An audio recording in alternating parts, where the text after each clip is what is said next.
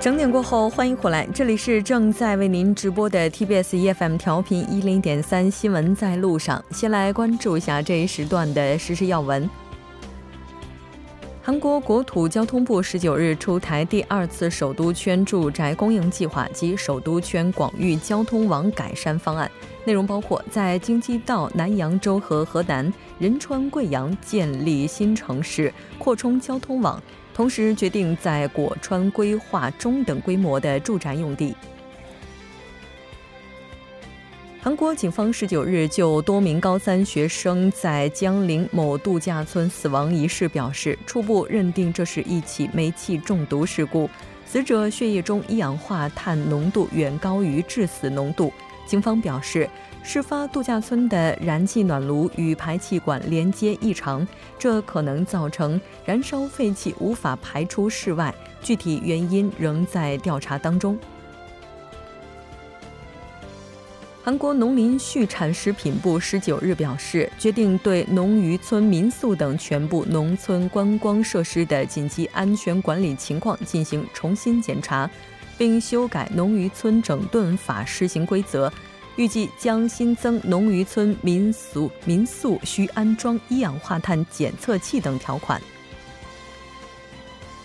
韩国统计厅和法务部十九日发布的外国人在韩居留和就业情况调查结果显示，百分之三十九点五的外籍工薪族为临时工，外籍临时工人数同比增加四点三万人，增幅为百分之十四点二。好的，以上就是今天这一时段的时事要闻。接下来的一个小时将为您带来我们今天的最新趋势新闻放大镜以及民生零距离。广告过后马上回来。以独特的视角发现最新流行动态，最新趋势一目了然。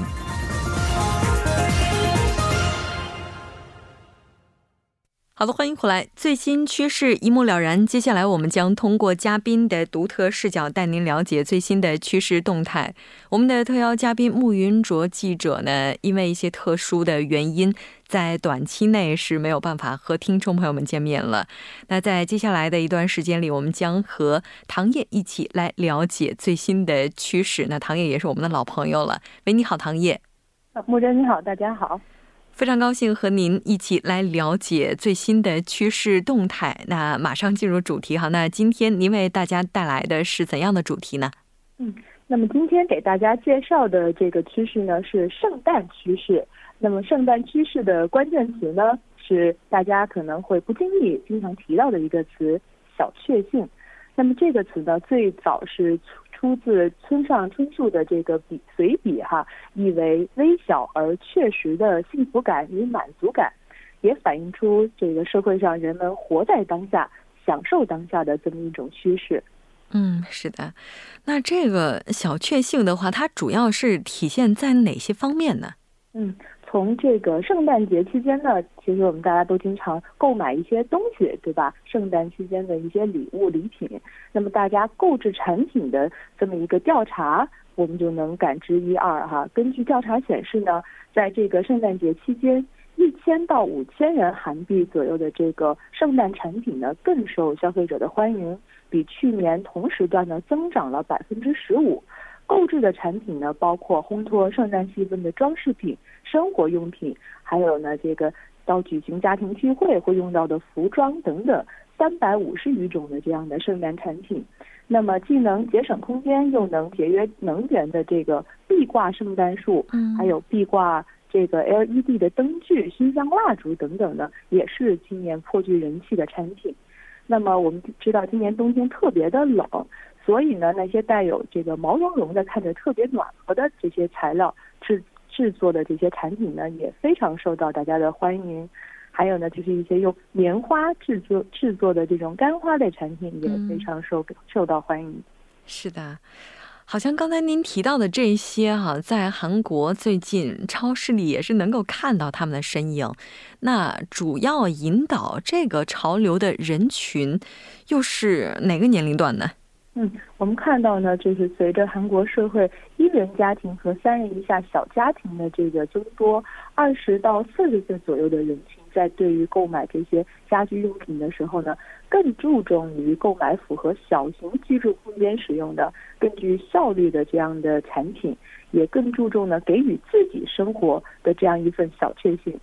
嗯，是的，也就是说，对于年轻人而言，那他们可能会更愿意在圣诞这样一个相对来讲比较浪漫的节日当中，哈，给自己这样的一些小幸福。而且我们看到说，目前这个过圣诞的场所也是出现了一些变化。是的，呃，和往年哈我们常去餐厅、饭店举办送年会和节日聚会不同呢。今年韩国更流行在家里招待朋友们，甚至呢诞生了一个新词，叫做 home restaurant，也就是将家和餐厅的这个英文进行组合造了这个新词，也就是我们把家里头啊布置成自己喜欢的这种圣诞氛围，然后呢通过使用一些外卖的 APP 进行一些呃点一些外卖的食品。再加上可能我们自己做的几道简单的小菜来招待朋友，这样呢也更有一番这个其乐融融、幸福的滋味在里面。嗯，是的。因为在中国的时候，可能很多人是没有这样一个习惯过圣诞的。在韩国，应该说它的圣诞氛围也是非常浓的。那当然，对于一些传统家庭而言，可能不会刻意的去庆祝。但这个西方的节日，可以说在韩国哈，它的整个氛围是比较浓，而且充满了浪漫色彩。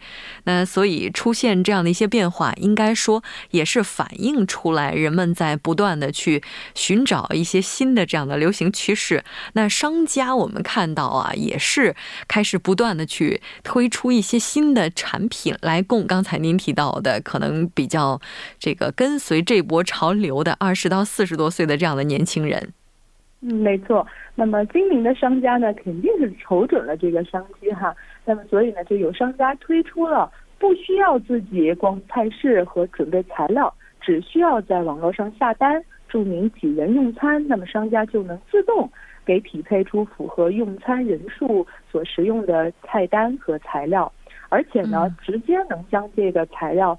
送呃处理好送到家里，免去了这个选购时的一些纠结和烦恼。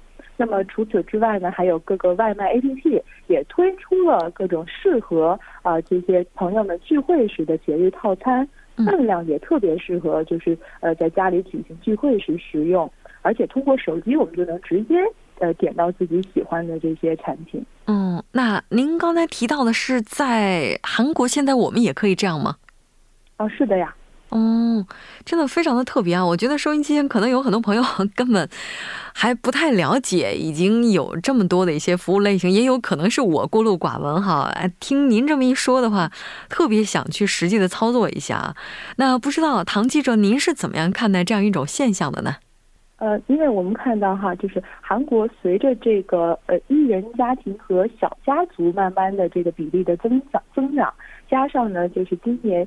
相对来说比较呃缩紧的这样一个消费的趋势，所以比起其他时候呢，我们看到人们其实更注重这样的微小而确实的这种幸福感。嗯，其实也反映出呢，在现阶段的这个经济条件下，大家在消费上变得更加的务实，在购买一些产品的时候会更讲究一些效率，来讲就比较做出一个性价比最高的这么一个呃消费。所以我个人觉得呢，从某种程度上来说，其实是一件挺好的事情，因为消费者其实更容易发现自己真正想要的是什么，什么才能给自己带来呃幸福的这么一个时期，在消费上也会趋于更加理性，同时呢，像商家也能呃这个推出更多适合现在消费者需要的一些产品。是的，没错。其实对于现在的年轻人而言的话，在自己的消费能力范围之内去进行合理的规划，这也是应该要学习的一门功课。那特别是现在离圣诞节还有差不多一周左右的时间了吧？那我们也希望收音机前的听众朋友们，那大家在自己合理的范围之内，可以寻找到属于自己的那份小确幸。非常感谢唐烨，我们下期再见。谢谢，再见。接下来关注一下这一时段的路况、交通以及天气信息。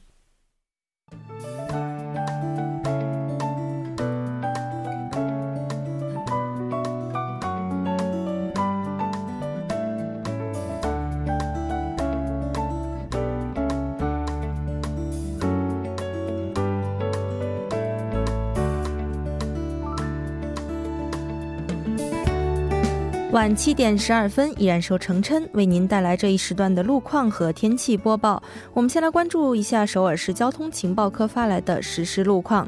第一条消息来自世宗大路光化门丁字路口至世宗路十字路口方向，目前该路段的一车道受到集会活动的影响，正在进行交通临时管制，暂时无法通行，还望途经的车主们参考相应路段，提前变道行驶。接下来是在南大门路崇礼门至韩国十字银行十韩国银行十字路口这一路段，之前呢，在该路段下行车道上进行的道路施工作业已经结束，路面恢复正常通行。好，继续来关注天气。本次的升温过程的单日升幅呢，并不算显著，但胜在持续时间长，因此累计升温是比较可观的。明天除首尔和江原岭西等局部地区以外，其他地区的最高气温全部回到十度以上。本轮升温将会一直持续到本周六为止。未来几天，冷空气进入休整期，势力较弱，进而大气的扩散条件转差。同时呢，由于空气湿度较低，雾霾在短期之内还是会停留在韩国的上空，公众需要做好健康防护的措施。好，来看城市天气预报：首尔多云转晴，一度到九度。好的，以上就是这一时段的天气与路况信息，我们稍后再见。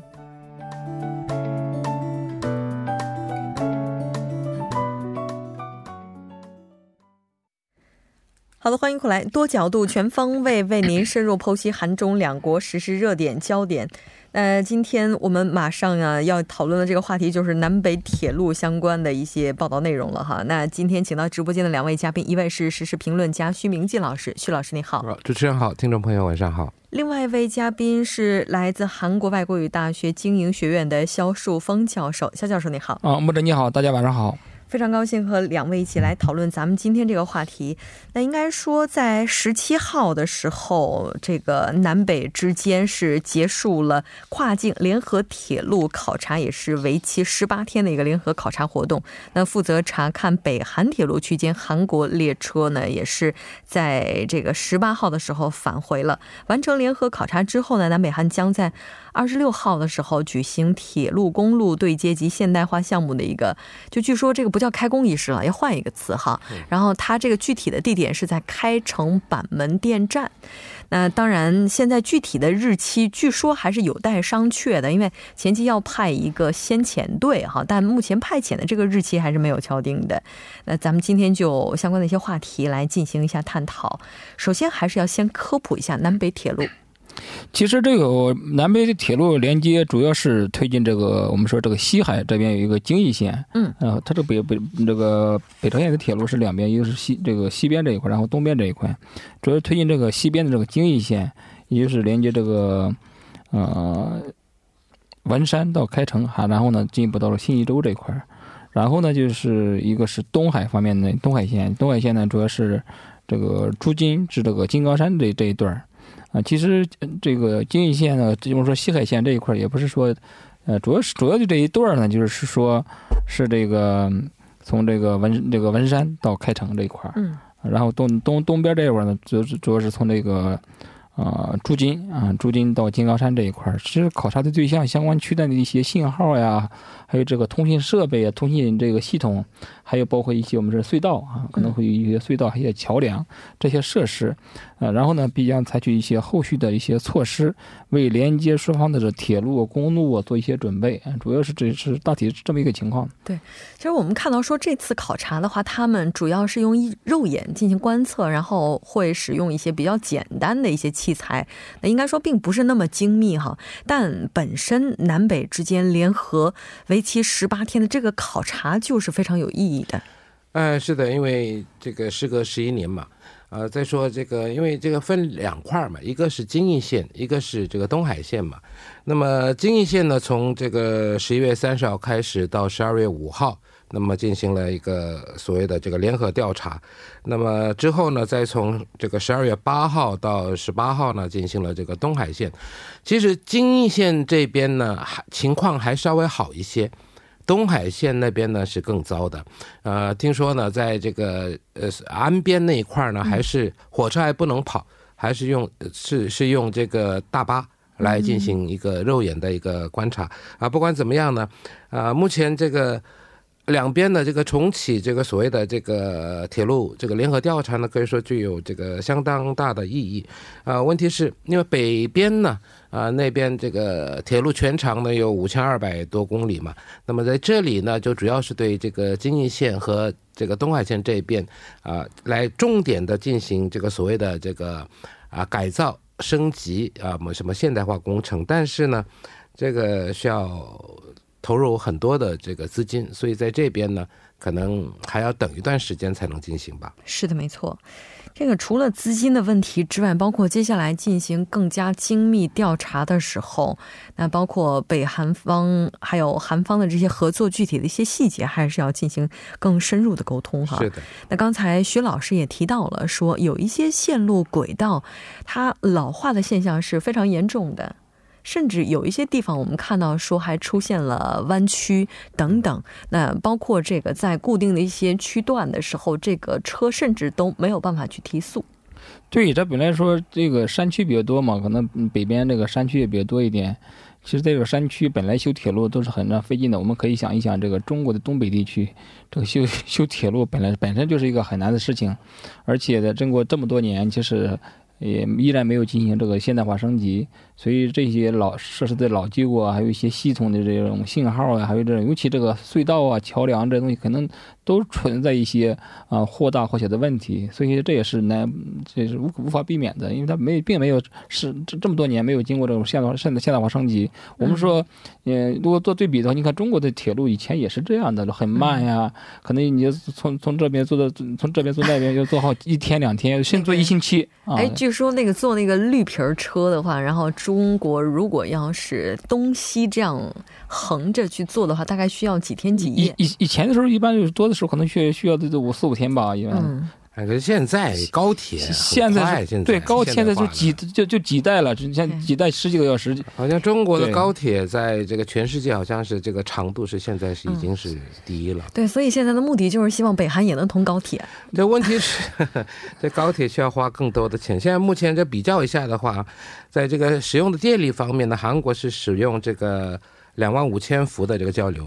电，那北韩呢是使用三千伏的直流电，嗯，这个要差很多。还有刚才这个肖教授介绍的所谓的一个什么信号体系也好啊，什么像像这种呢，韩国已经实现了全自动了。啊，但是呢，北韩呢还是利用这个手动的方式，嗯，就是人呢在这边调度。啊调调动那个轨道也好，还有就问题更大的是，很多区段呢，这个好像那个速度啊，好像跟这个自行车的速度差不多，太慢了，无法提速。这次我看这个探访团去访问团，在这个有的区段是三十到六十公里每啊每小时。呃，在东海线的时候，好像每小时三十公里，所以说这东海这边更严重了。所以说还有那轨道啊，像韩国的话叫铁轨的，一两年就要换一次。嗯，而且呢，这个我们说的那个叫什么？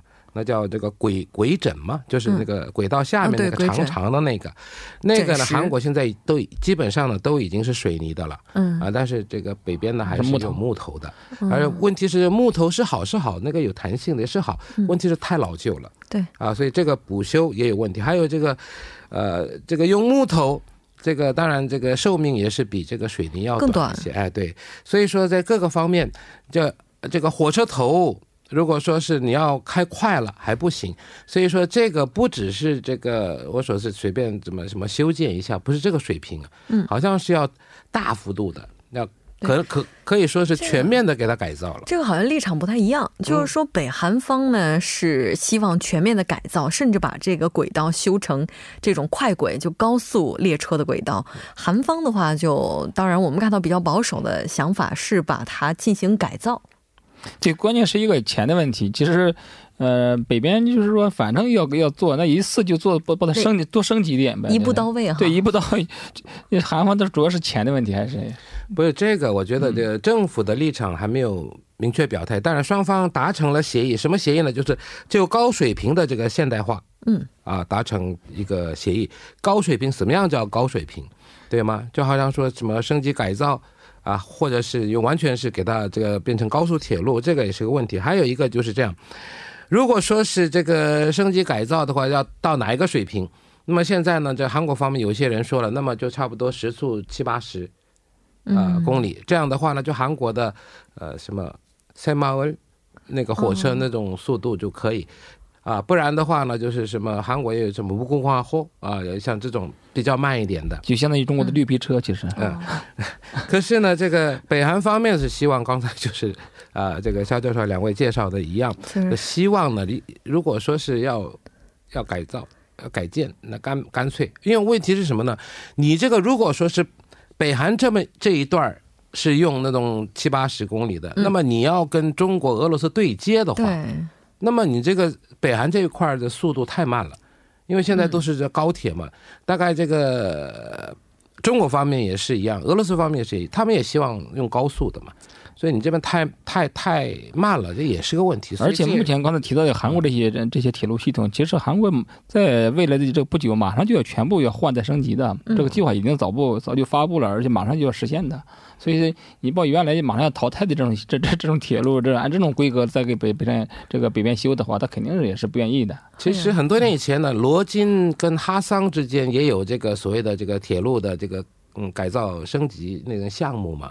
那个时候呢，好像连了以后呢，把把这个俄罗斯的一些什么煤炭呢，什么利用这个铁路运到韩国来，有有过那么几次的试运行啊。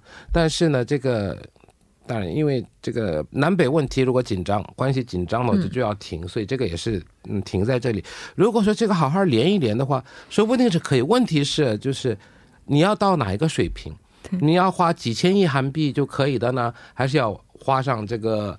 数数十万亿韩币的了，这个就是钱的问题了。对，这个这就涉及到最为核心的问题之一了，就是这个预算到底要投要投入多少？就是如果在北韩的话，就目前咱们考察的这一段，把它就是改造成高速列车快轨的话，这个费用大概会有多少？